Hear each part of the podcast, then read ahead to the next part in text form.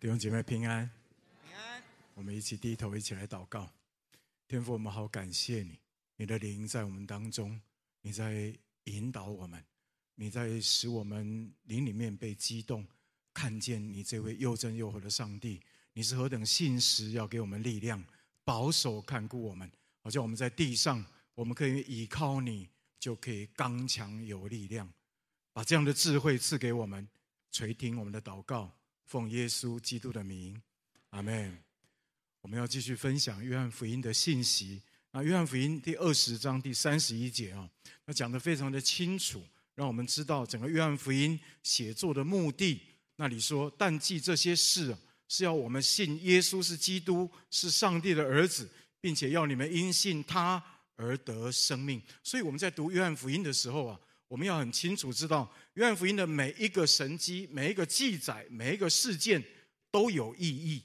我们今天我们要从约翰福音第五章第二节到第二十节啊，这段经文，这段经文是在讲耶稣在安息日治病。我们要从这个神迹呢，我们来认识耶稣，他是赐安息的主。我们要来信靠他。那故事是这样开始的哈。有一天，耶稣去耶路撒冷过节，虽然不清楚啊，圣经没有记载他是过什么节，但是这个日子呢，应该是充满了欢乐。那耶稣他到啊耶路撒冷城外北边一个地方叫羊门的附近哈，有一个池子叫毕士大池。这个毕士大池哈，它的意思就是怜悯之家。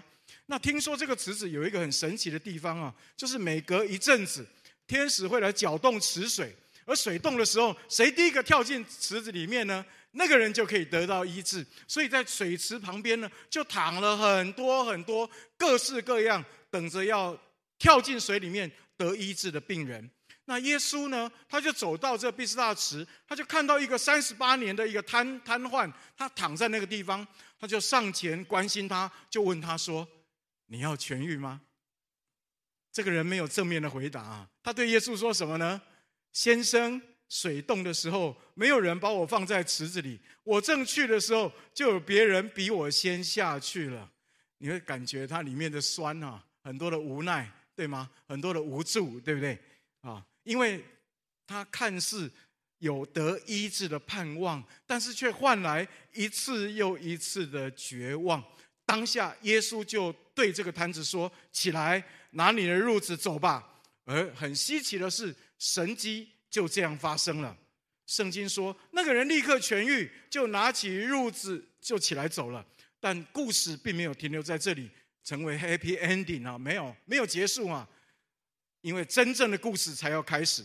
当这个故当当这个摊子他好了，拿起他的褥子起来，高高兴兴走出去的时候呢，遇见一群死守规条的法利赛人。被他们看到，这些人第一个反应是什么？哎，你怎么可以这样子？今天是安息日，哎，你怎么可以拿着褥子走路呢？他吓死了。他说：“哎，不是我，不是我要拿褥子，是那个把我医好的人叫我拿着你的褥子走吧。”所以我听他的话，哎，我就站起来，然后就拿着褥子走了。他们就问他说：“那个人是谁？那个人是谁？”他说：“我也不知道，他跑掉了。”耶稣在那个时候真的就就跑掉了，哈。那，但是很特别的是，过没有多久，耶稣竟然又出现了，这很特别啊！有人要追耶稣，耶稣跑掉了，但他自己自己后来又再回来自投罗网，要再回来干嘛呢？跑回那个那个啊、跑回圣殿里面来找这个医好三十八年的这个这个三十八年这个摊子，然后跟他说一句话说：“你已经痊愈了。”不要再犯罪，恐怕你遭遇的更加厉害。耶稣真是一片好心，一片热心，但是没有想到啊，这个三十八年医好这个人，他蛮啊，他蛮啊，就是啊，没有良心啊，他竟然跑去告密啊，忘恩负义啊，那。于是那些人就知道，哦，原来是耶稣干的好事，然后就开始逼迫耶稣。那也因为这样子，所以他们就极力的找耶稣。没有想到，他们找到耶稣的时候，他们就指责耶稣说：“你怎么可以在安息日医好那个三十八年那个瘫痪？”耶稣竟然啊，一副坦然的样子，义正言辞的，就直接的告诉这些文士法利赛人说：“因为我父做事，直到如今，我也做事。”耶稣不讲还好，一讲，这些犹太人就更火大了，甚至想要杀他。但因为他们认为耶稣不单单犯了安息日，还称上帝为他的父，简直是把自己跟上帝当做是同等的。其实耶稣，你我都知道，耶稣没有妄自尊大，对吗？因为耶稣的确不只是一个普通人，他是上帝的儿子，他与父上帝同样是自有拥有的上帝。他今天来到地上有一个很重要的目的，他为什么要医治那个三十八年的那个瘫子？为什么？是因为他要把真正的安息赐给这个瘫子。你可能问说，他明明是治病而已，怎么会安息呢？我告诉你，不单单是病，还有包括安息。怎么说呢？你看哦，这毕士大池子第二节啊，虽然叫做怜悯之家，但是在耶稣没有来到之前。我说那个地方毕士大池叫做悲剧之家，不知道你同不同意？因为里面充满了一群没有盼望的人，这一群人是瞎眼的、瘸腿的、血气枯干的许多病人，但是他们跟这三十八年病人这个摊子一样，就是没有盼望，他们心里面只有哀怨、只有无助、只有不平，这表示他们心里面没有真正的安息啊。他们怎么什么时候有安息？是一直直到耶稣来找他们，直到这位赐安息的主在安息日亲自服侍这位已经绝望了三十八年的病人。耶稣不单医治他的病而已哦，耶稣还解决了这摊子身上罪的问题，对吗？所以耶稣跑回来告诉他说：“孩子，你会病得医治，是因为你罪也得到赦免了。所以你不要再犯了。你如果再犯的话，将来所得到的那个疾病，恐怕比现在。”更加的大，更加的麻烦。这也就是为什么耶稣那么热心，又跑回来找他。耶稣关心的不单单只是他的身体得医治，耶稣还关心他罪的问题。所以罗马书第六章二十三节他说：“因为罪的工价乃是死，唯有上帝的恩赐在我们主耶稣基督里面乃是永生。”各位。罪的问题如果没有解决的话，人就不可能得到安息。你同意吗？呀，所以我说，耶稣来不单单只是解决他病得医治的问题而已，耶稣还解决他罪的问题。当然，你可能会，你可能会知道，耶稣为了要解决他罪的问题，耶稣为他在不久之后就死在十字架上。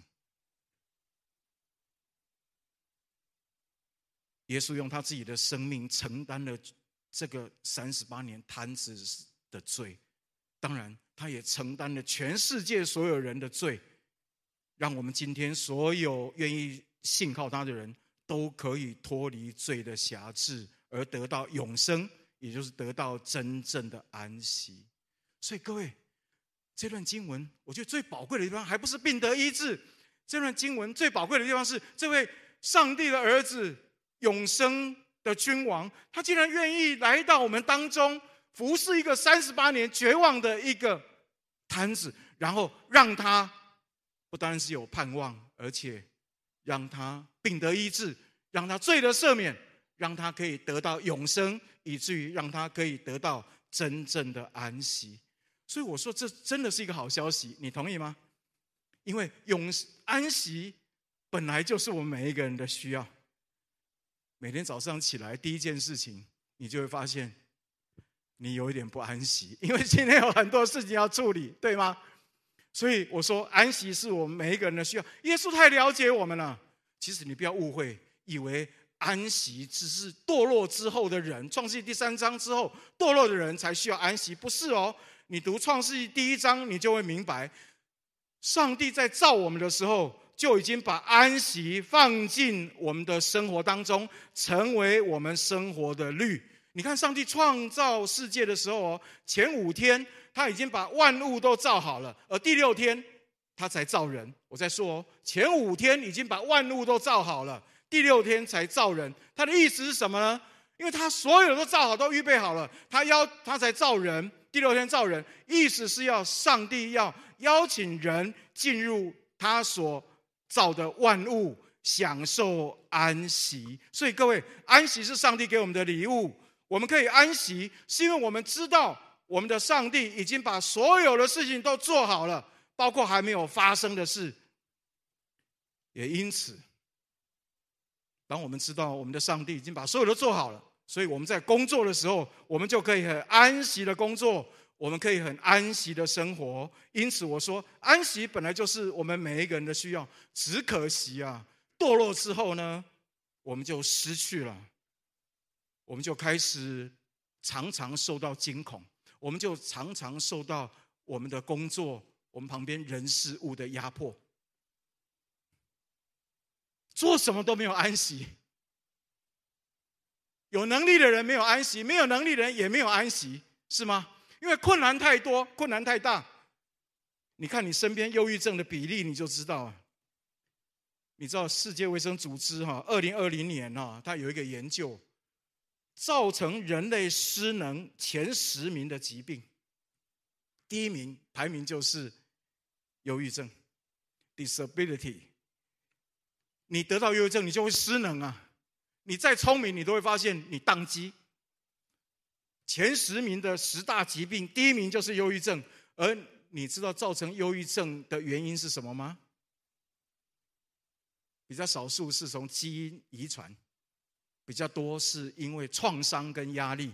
那这些创伤跟压力是从哪里出来的？是在这个世界造成的创伤跟压力啊，包括经济的问题，包括突然来的地震、天灾。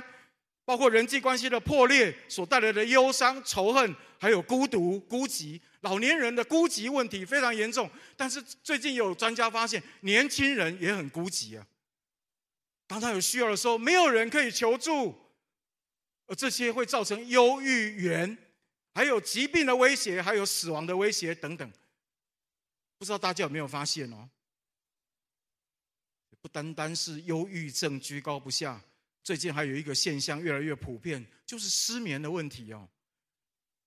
我特别上网去查哈，看失眠到底有多严重，你们知道吗？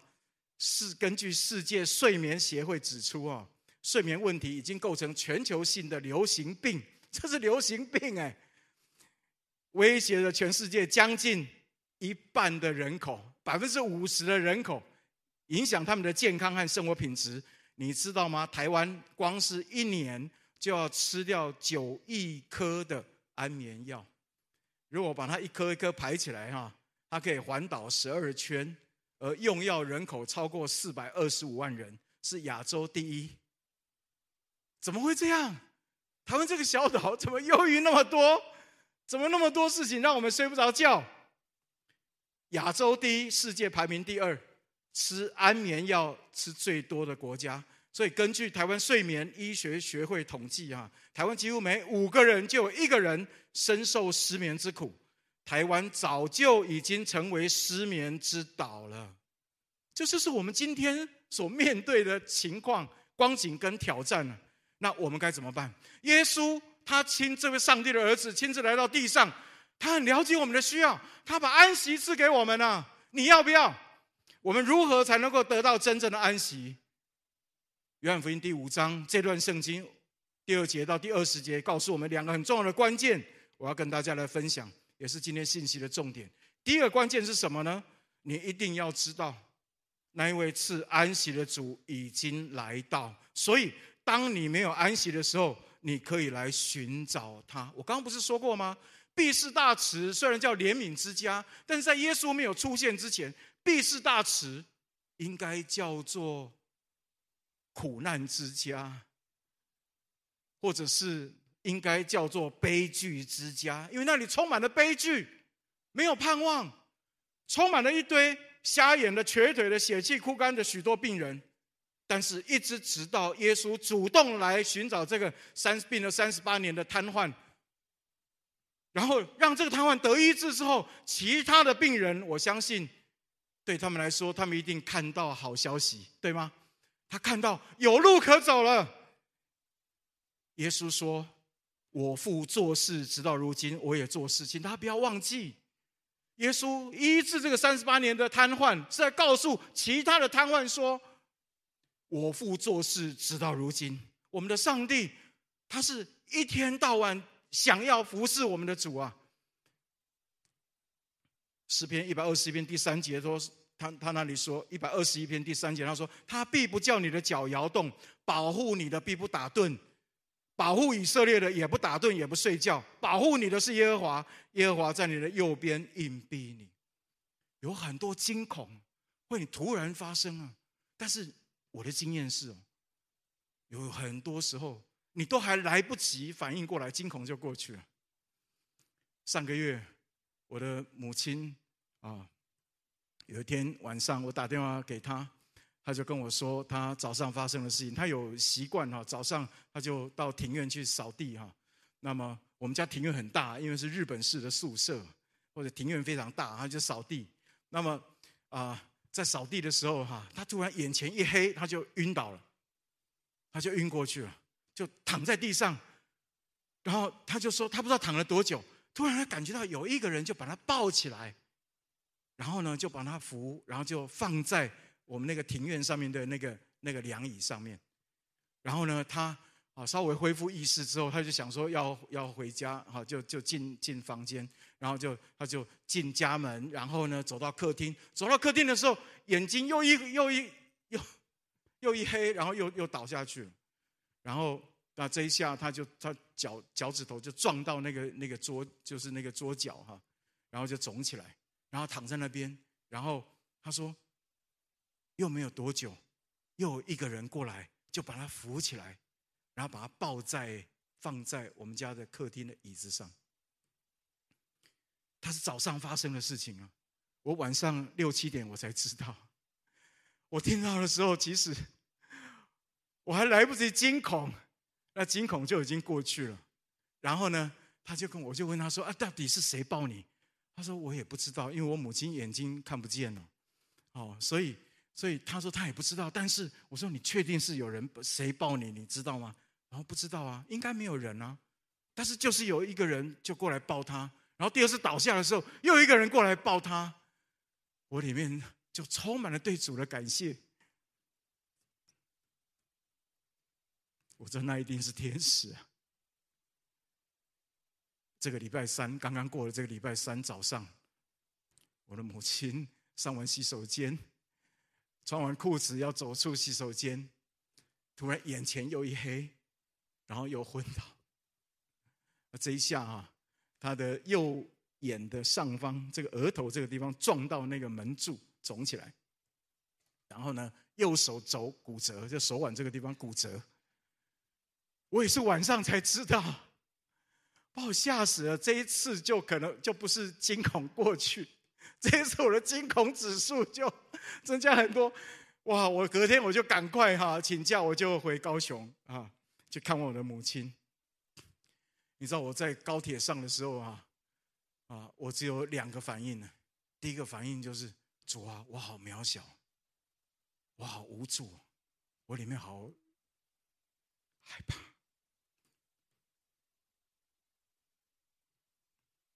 我请求你保守我的母亲。不知道他会怎么样？骨折！我的天呐，九十岁的老人家那骨折，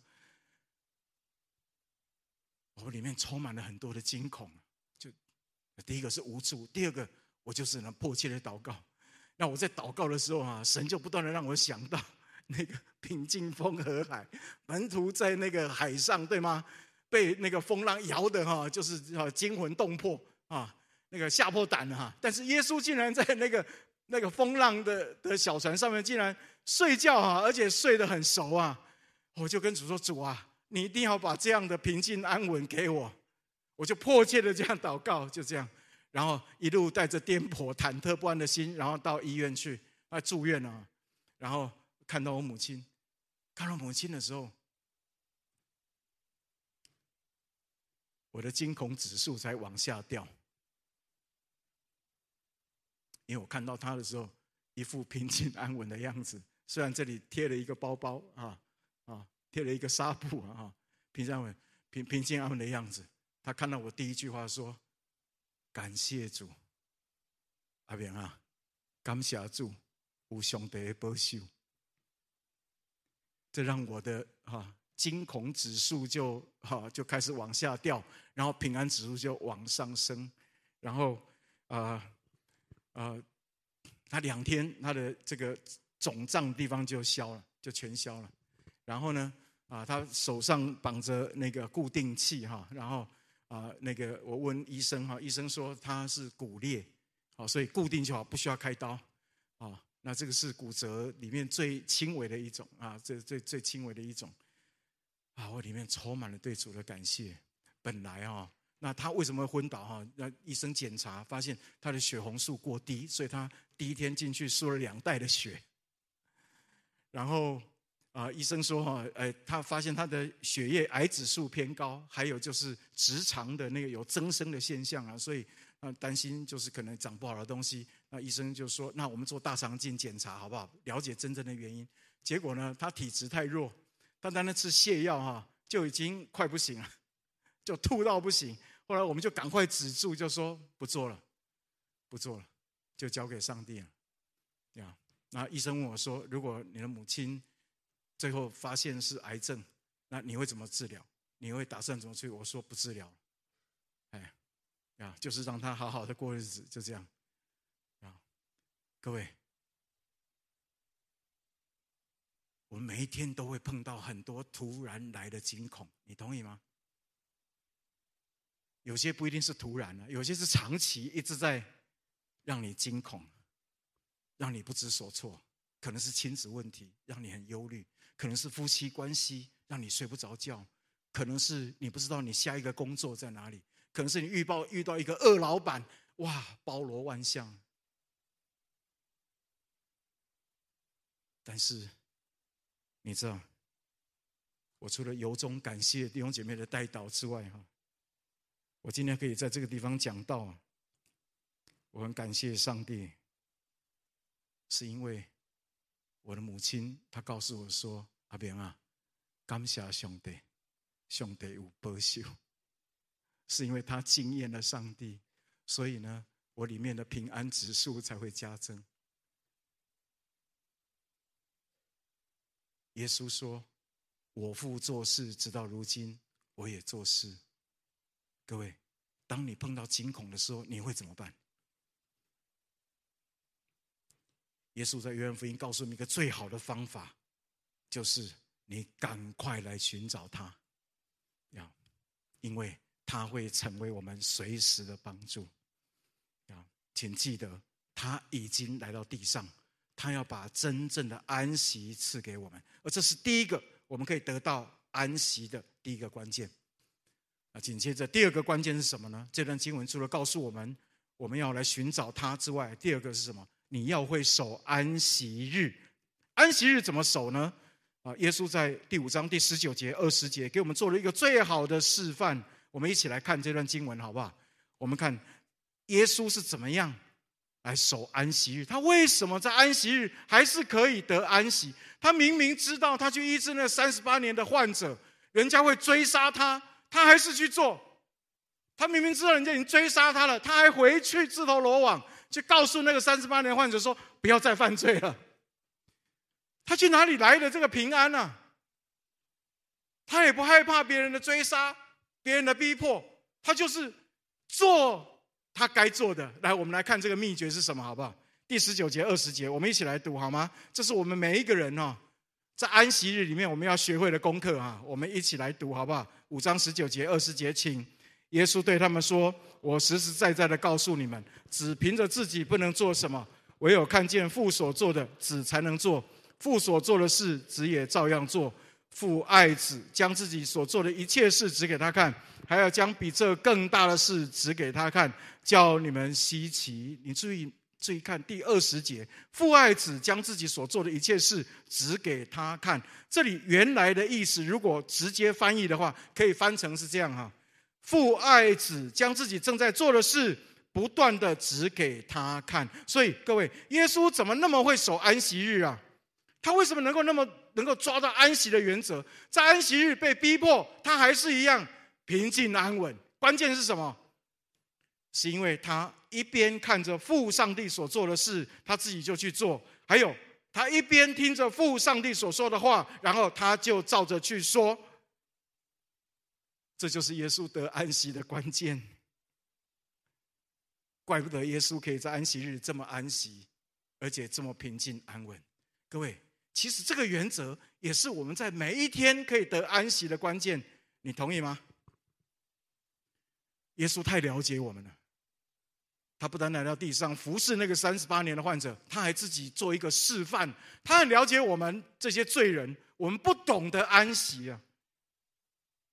你要安息吗？很简单，就是放下，就是放下，放下你的老我，放下你平常的工作，放下你的罪，放下你的重担，然后呢，好好来听上帝的话，好好遵行上帝的旨意，好想好好被上帝的爱充满，好好在上帝面前得到上帝的医治。你知道我们人有多麻烦呢？我们太喜欢依靠自己，我们太喜欢做上帝，所以以赛亚书第三十章十五到十六节对我们的老我有一个很传神的描述啊。以赛亚书三十章十五节那里说什么？主耶和华曾如此说：你们得救在乎归回安息，得利在乎平静安稳。你们静置不肯啊，你们却说不然，我们要骑马奔走，所以你们必然奔走；又说我们要骑飞快的牲口，所以追赶你们也必飞快。你知道这个世界为什么没有安息？包括基督徒在内，为什么没有安息？你知道吗？很简单呐、啊，因为我们的老我太强太强。所以各位，我们要不要一起来学习守安息日？我们今天不是守安息，我们是守主日。但守主日跟守安息日的精神是一模一样的，关键都是学习把老我放下，然后让主来掌权，让这个成为我们的习惯，好吗？我觉得这是守主日一个很重要的一个附加价值，你同意吗？上帝不会亏待我们，他会在我们守主日的时候，他会在我们每一个人身上做事。所以很疫情结束了，但是有很多弟兄姐妹还没有回来参加主日崇拜，你知道为什么吗？可能他们跟犹太人一样，犹太人是把安息日当做说。安息日就只是守一个规条，所以他们觉得守主日也可能只是守一个规条。我告诉你，不是啊，不是单单只是守一个规条啊，是我们的需要。守主日是我们的需要，守安息日是我们的需要，因为上帝知道我们在地上生活会混乱啊，我们会把它忘记，我们会变成空心大脑。里面一点力量都没有，都枯干了，哪里有力量去面对问题？所以上帝说：“孩子，回家，回家，回家。”这是一个可以重新得力的一个律。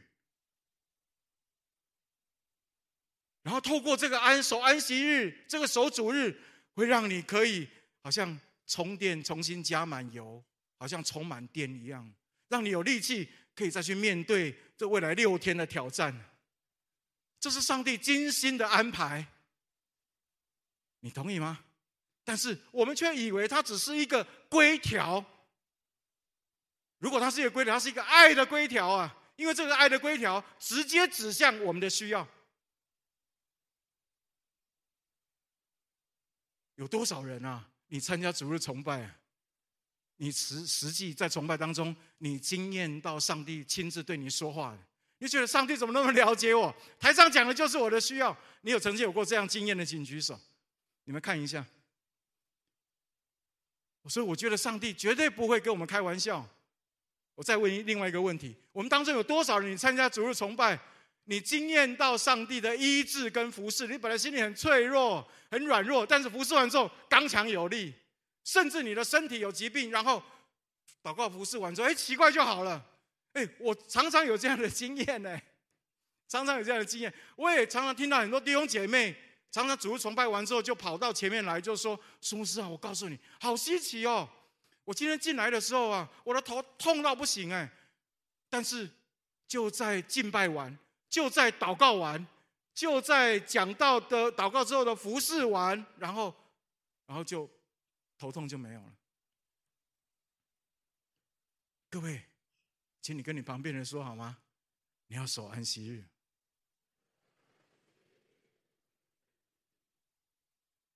求主帮助我们。你看，我们在基督教教派里面哈，有一个教派哈，哎，比较小，不像台湾信义会啊，真理堂是台湾信义会那么大，好，灵粮堂很大，对吗？但是你知道吗？有人做过研究啊，哎，这个比较小的教派哈，最长寿。你们知道是哪一个教派吗？安息日会，因为他们很看重安息日。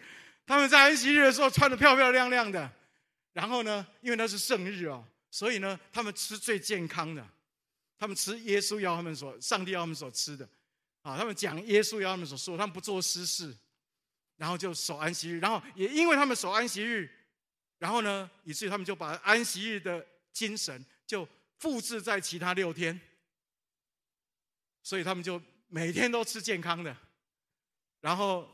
他们每一天都生活有序，该晒太阳的晒太阳，好，然后，哦，不像我这个啊，实际外形比实际年龄要苍老很多，所以我要悔改哈。那那各位，上帝是守约施慈爱的上帝，他会对他的应许，他会祝福，所以他们就很长寿啊。然后福音派教会呢，就常常就病得多，啊，然后死的也不少。求主怜悯啊！我们悔改好不好？跟你旁边人说，你要悔改，我也要悔改哈，我们一起悔改，好吗？我们一起来守主日，多快乐！各位，守主日不是单单只是守一个你以为的规条啊，不是啊。守主日是什么？是我们来，我们不单单只是守，不是守规条，我们是在这个地方。我们可以从敬拜一开始就可以亲近他，是吗？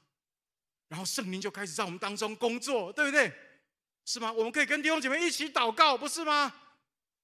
我们可以在这个地方，我们可以一起领受上帝的道，不是吗？讲的人快乐，听的人也满足，不是吗？我们一起领受主的道，然后我们可以一起把自己奉献给上帝，然后我们一起被上帝服侍。然后彼此相爱，崇拜完了之后还可以参加圣经中览班，不是吗？然后完了之后呢，全家一起去吃馆子，这是圣日。妈妈太太今天不用下厨房，你们觉得好不好？都是妈妈说好啊啊！哇，这是一个非常快乐的一件事情，这是 family time，我们可以在基督的爱里面可以享受。跟主最甜蜜的团契，你要吗？求主帮助我们。我们最后一起来读这些经文就要结束，好不好？以赛亚书，以赛亚书第五十八章十三十四节，我们大声来读，好不好？预备，请。你若在安息日调转你的脚步，在我圣日不以操作为喜乐，称安息日为可喜乐的，称耶和华的圣日为可尊重的，而且尊敬这日，不办自己的私事。不随自己的私意，不说自己的私话，你就以耶和华为乐。耶和华要使你乘驾地的高处，又以你主雅各的产业养育你。这是耶和华亲口说的。阿门。我们一起低头祷告。所以说，我们非常非常的感谢你，谢谢你爱我们，连我们生命的。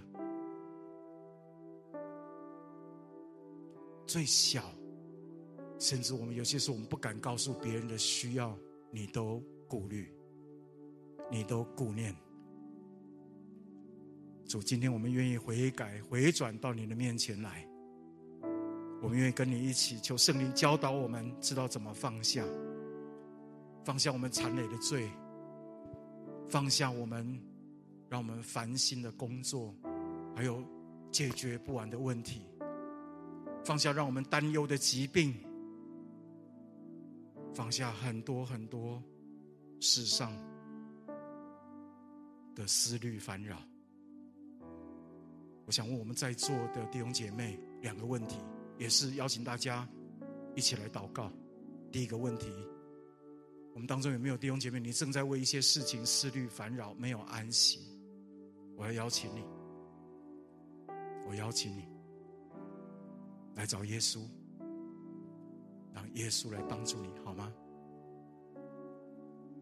第二个祷告也是第二个邀请，我能不能邀请你在每一个礼拜，在你安排你的时间表的时候，把最重要的时间，就是主日崇拜的时间，把它分别出来，先把它排下去，然后跟弟兄姐妹一起靠着圣灵来学习怎么样放下罪，放下重担，然后专心的尊主为大，让主在我们的生命里面掌权。你愿意吗？我邀请弟兄姐妹一起来祷告。你如果愿意的话，我邀请你把你的手放在你的胸口上，我们一起同声开口，好不好？你为你自己来祷告，你来找耶稣，还有你把主日的时间分别出来。线上的弟兄姐妹也是邀请线上弟兄姐妹，可以的话回到实体哈，回到实体。我觉得这是上帝给我们一个非常非常美好的家，圣灵在我们当中做很奇妙的工作，好不好？我们一起同声开口，一起来祷告。所以说，我们感谢你，谢谢你爱我们，谢谢你与我们同在，主啊，我们好需要你，我们感谢你，我们感谢你，主，这是我们的需要，主，我们可以在你的哦主主日里面得着哦主啊放下的智慧，好像我们可以得着安息，谢谢主，道成肉身的主啊，把安息给我们，我们赞美你，赞美你，我现在要为大家来祷告，我要奉耶稣基督的名。愿神的灵现在就充满我们，神的灵现在就膏抹我们。我们当中有很多弟兄姐妹，你正在被疾病所苦。我现在奉耶稣基督的名，求圣灵现在就释放耶稣在十字架上为我们所成就的医治。因他受了鞭伤，我们要得医治。奉耶稣基督的名，释放医治的大能。在我们现场所有的弟兄姐妹的身上，我看到有人的骨头疼痛。奉耶稣基督的名，我要命令那个疼痛现在就离开。我看到有人眼睛在发酸，而且长久以及一段时间，那造成你很多的困扰，甚至你会流泪，因为发酸到流泪。我奉耶稣基督的名，手现在耶稣的手现在就要按手在你的眼睛上面。要让你的眼睛现在就明亮起来，让你的眼睛不再发酸。我看见有人头在痛，我奉耶稣基督的名，圣灵也要释放你的头头痛，让你神清气爽。主，我们感谢你。凡劳苦担重担的都可以到你面前来，你就要使我们得安息。主，谢谢你。我也请求主，你悦纳我们在你面前所卸下的罪跟重担。主。让我们卸下之后，就不再把它拿回来。我们把它交给你，主，你与我们同在，赦免我们的罪。我们不再依靠自己，我们不再自以为意。主啊，我们不让，我们不要让那个仇敌，哦，主啊，追赶我们。我们要停下来，在你的面前，请求你来为我们的生命负责，亲自来替我们掌权。因为我们每一位都是你所宝贝的孩子，主啊，把安息给我们，让我们不管走到哪里，那只有在你里面的安息，要成为我们生命的记号，成为我们生命的见证。垂听我们的祷告，奉耶稣基督的名，阿门。